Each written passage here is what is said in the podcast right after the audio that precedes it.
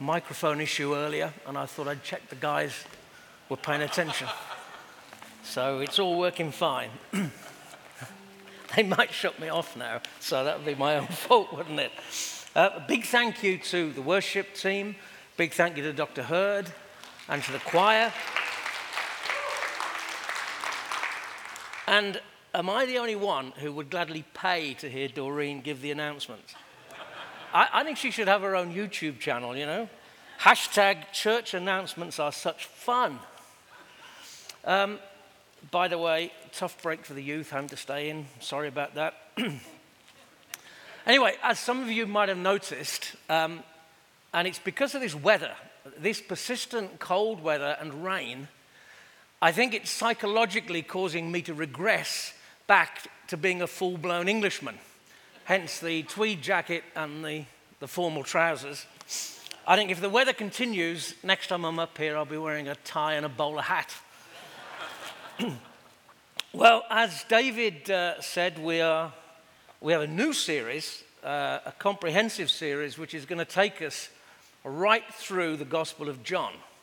And um, this week we're looking at John the Baptizer, or John the Baptist, and the passage we're looking at is John 1 and verse 19. So, John chapter 1 and verse 19. Now, this was John's testimony when the Jewish leaders in Jerusalem sent priests and Levites to ask him who he was. He did not fail to confess, but he confessed freely, I am not the Messiah. They asked him, Then who are you? Are you Elijah? He said, I am not. Are you the prophet? He answered, No.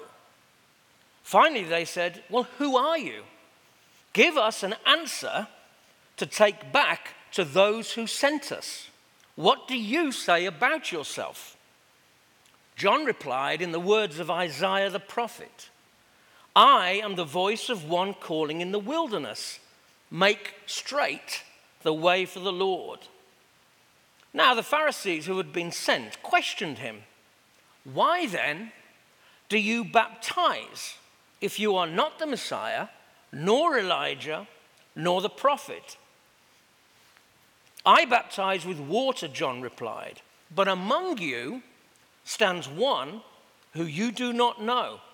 He is the one who comes after me, the straps of whose sandals I am not worthy to untie. This all happened at Bethany, on the other side of the Jordan, where John was baptizing.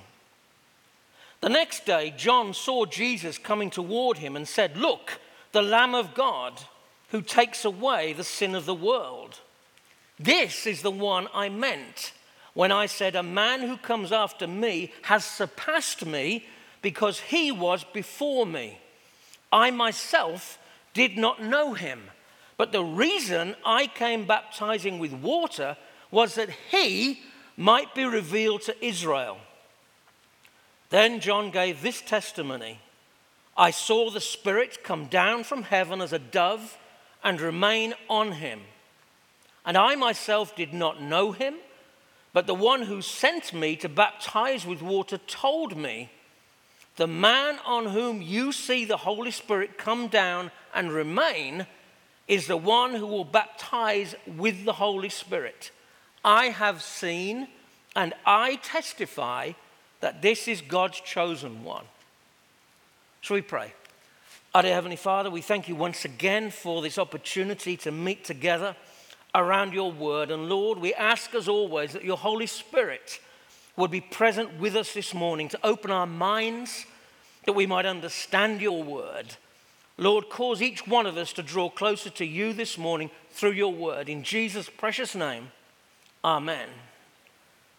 So, John the Baptist or John the Baptizer, that's the title of today's message included in the, you know, as we move through the Gospel of John. And it's impossible in, in you know, one sermon to talk about everything that there is to talk about regarding John the Baptist. Um, what's interesting is that lots of detail about John the Baptist are spread throughout the four Gospels. Now, we in this series are working through the Gospel of John.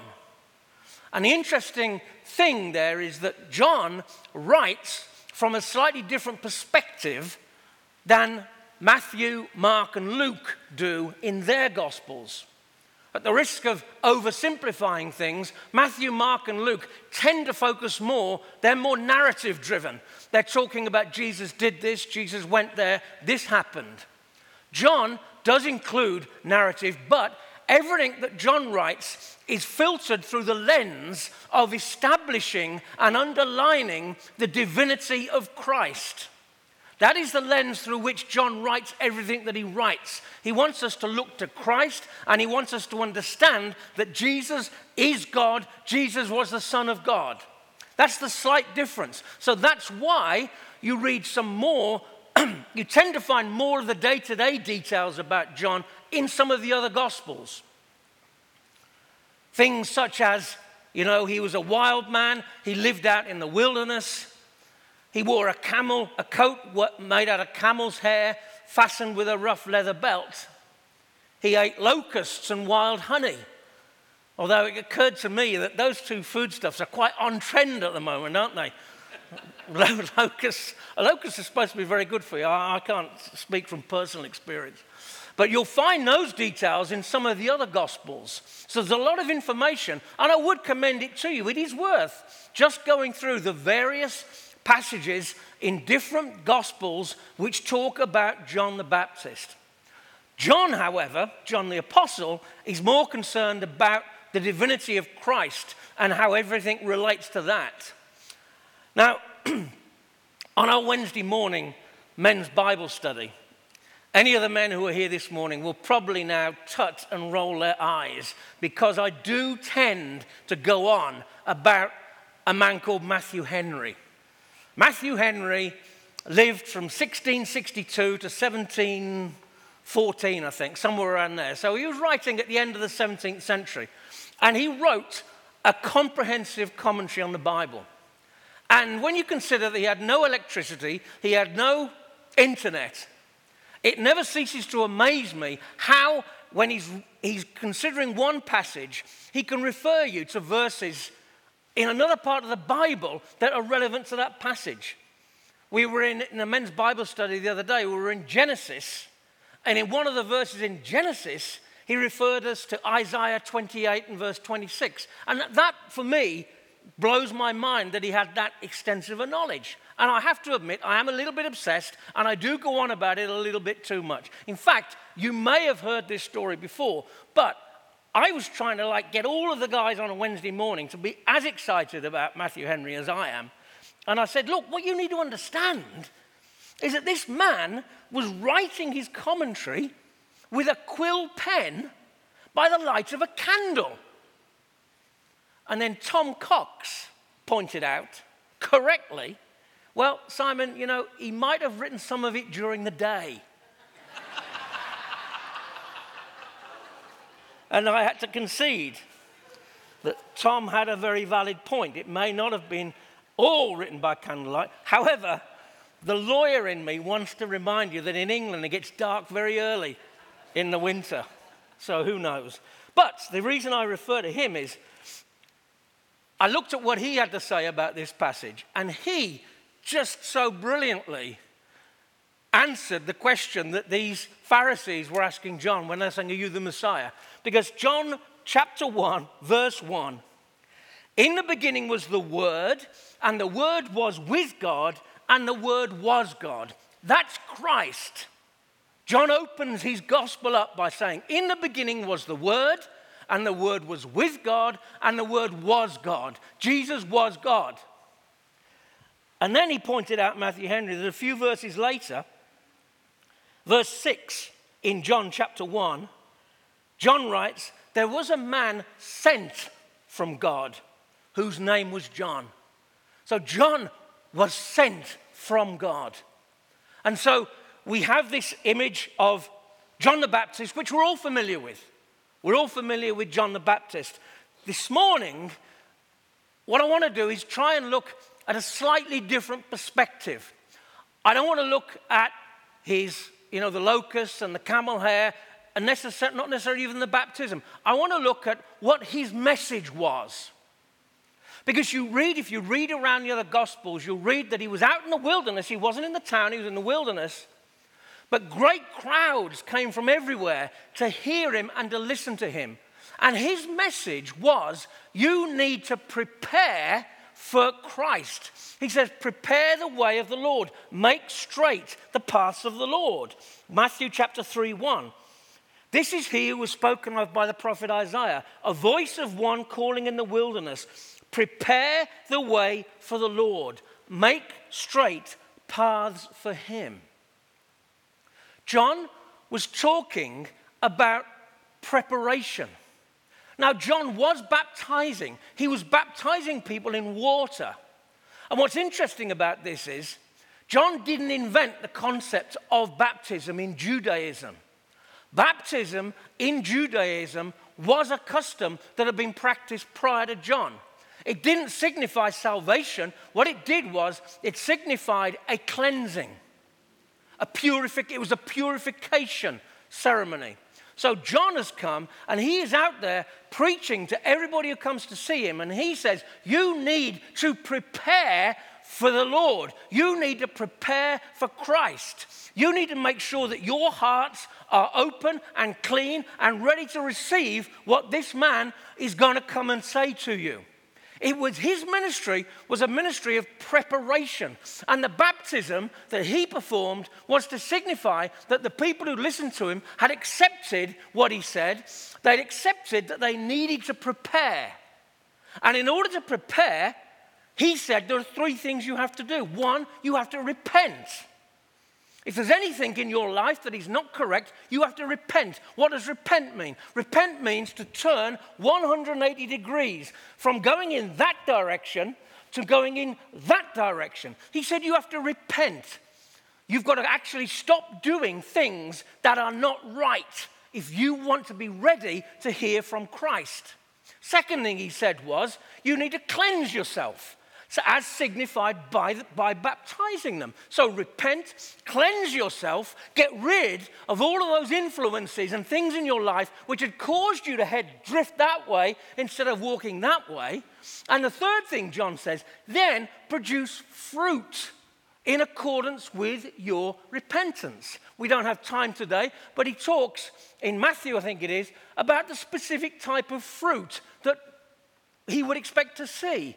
He talks to tax collectors, he talks to farmers, and he says, If you have repented and have cleansed yourself, then that will be reflected in the way in which you do your business and the way in which you interact with people. So that's what John's message was. John's message was Christ is coming, the Messiah is coming, the Son of God is coming and he's going to come and he's going to preach and he's going to teach and he's going to talk to you. But you have to prepare. Make straight the path of the Lord. Make it easier for that message to be communicated and understood.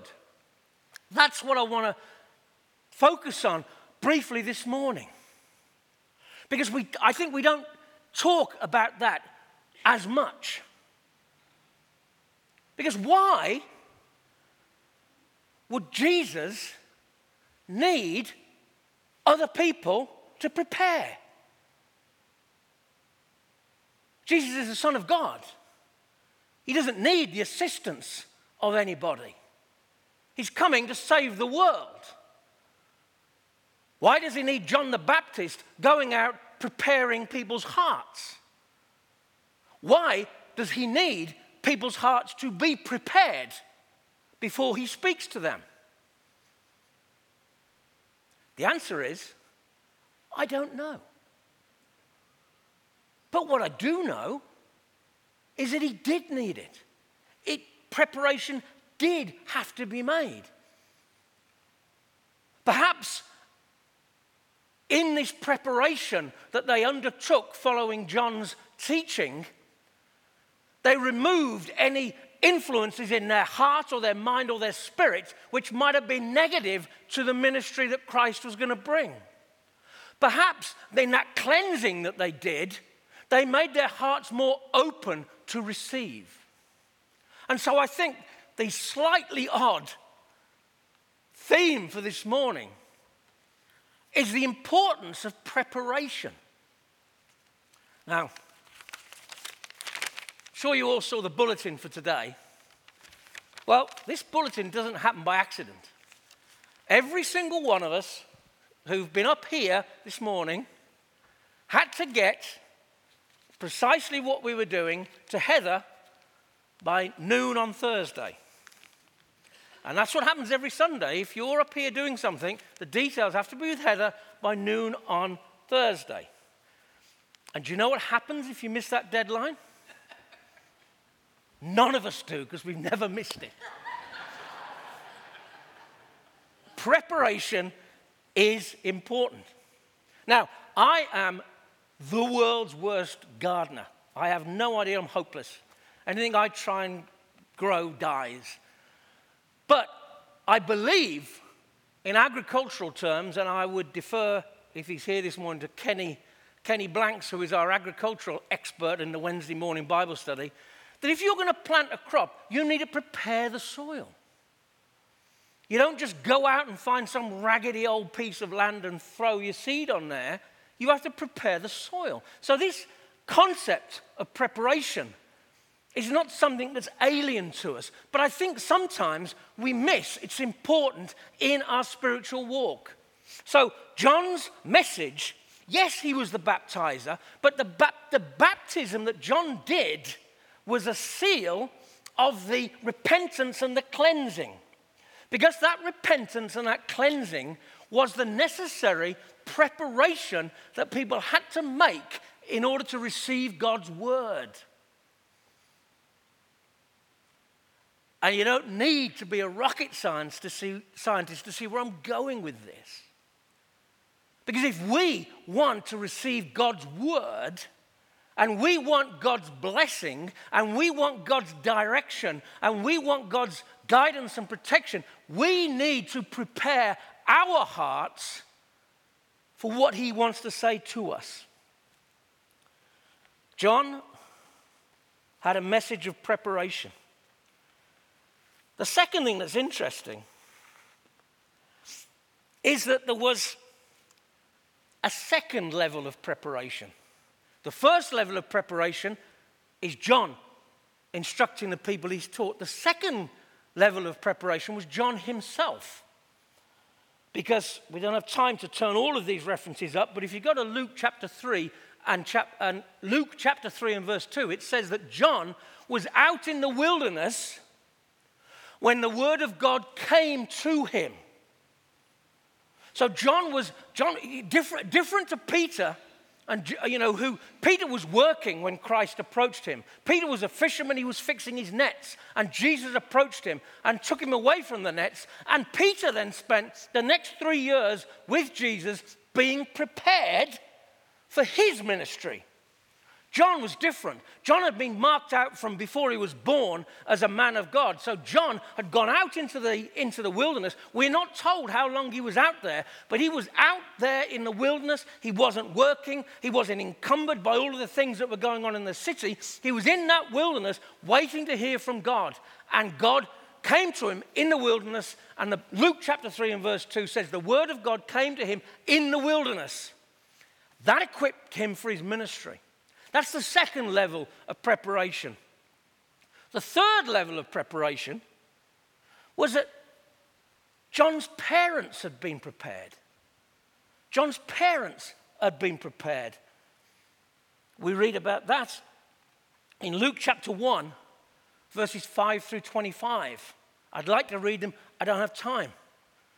But the angel came to a priest called Zechariah, who was an old man and said, Your wife's going to give birth to a son. He's going to be a mighty man of God. You're going to call him John. And they gave him specific instructions about how he should be brought up. And the priest said, That can't be right. because I'm an old man and my wife is old. We can't have a baby. And the angel said, Because you've doubted my words, you're now not going to speak. You're going to be struck dumb until the baby's born. Now, it used to puzzle me as to why the angel did that. It seemed like a bit of an overreaction. Was it a little bit petty? But he said, the more I've thought about this, is the more I've become convinced that if we speak negativity, we have no idea of the damage that can cause. That's why the angel stopped Zechariah's mouth, because that nine months when the baby was growing in Elizabeth's womb, the angel did not want any doubt or any negativity voiced around that baby. And that should be a lesson to us. If we, I'm not going to say any, anybody with any expectant parents here, I guess not. But it applies to everything. Do we have kids? Don't surround them with negativity. I've been at so many soccer games where I've heard parents screaming and shouting at their kids. We need to surround them with positivity, not negativity. This is a whole new sermon on its own for another day. But I, I, I feel so certain that if we speak negative things, they grow and they spread and they create more negativity. Don't do it with your family. Don't do it with your children. Don't do it in your workplace. And here's the thing don't do it in church. Churches aren't perfect. Everything doesn't happen the way we want it to.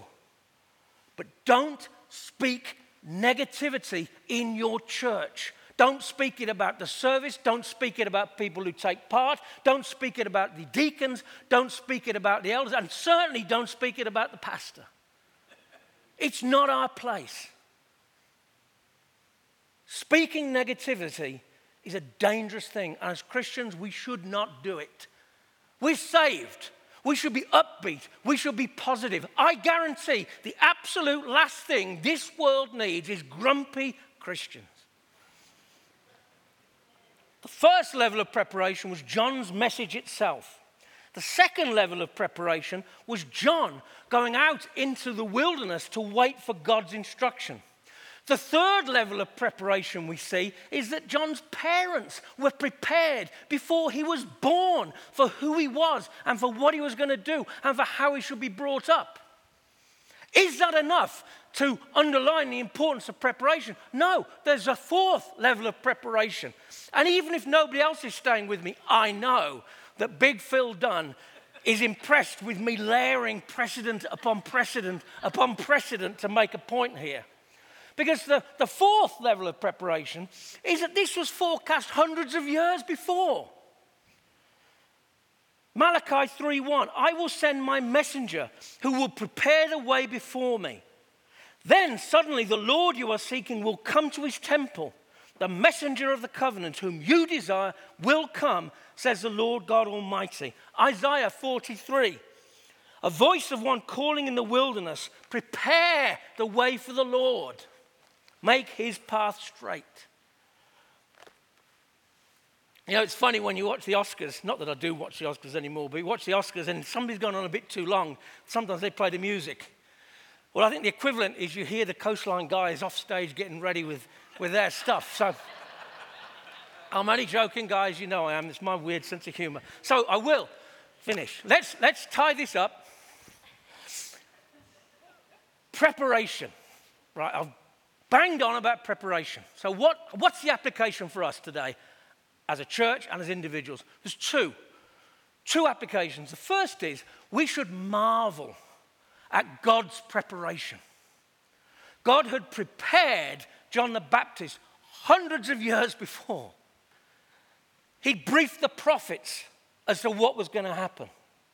As he got nearer the time, he sent an angel to prepare John's parents. Then, when John was in the wilderness, he, said, he came to John in the wilderness and prepared him for his ministry. And then John went out and said, You need to prepare to hear from Christ. So today, let's thank God for his preparation. Not a single one of us is here this morning by accident. God's brought us all in here to speak to us, to teach us, to have fellowship with us. Every situation or circumstance in your life, He has prepared. It's a time for you to be a witness. It's a time for you to interact with people you interact with and be a positive influence for Christ. Who knows how many of us might play a little part in the preparation of somebody else? You speak to somebody, who knows, five years later, they then, things happen for them in their lives. They accomplish things for Christ. The last thing is this we need, do we, let's ask a rhetorical question. Do we want to hear from God in our lives? Do we want to see God moving in our lives? I'm not going to ask you to put your hands up in case anybody says no. If we do, we can't just stumble into that. We have to prepare for that. We have to prepare to hear from God. You want to hear from God tomorrow? Prepare to hear from Him. Cleanse yourself. Remove anything in your life that would upset Him. Pray before you go to work, before you start your day. We need to take our faith seriously. We need to prepare our hearts every day to hear from God. And then we can be expectant, we can be positive, we can be committed Christians, we can have a powerful church. Let's pray.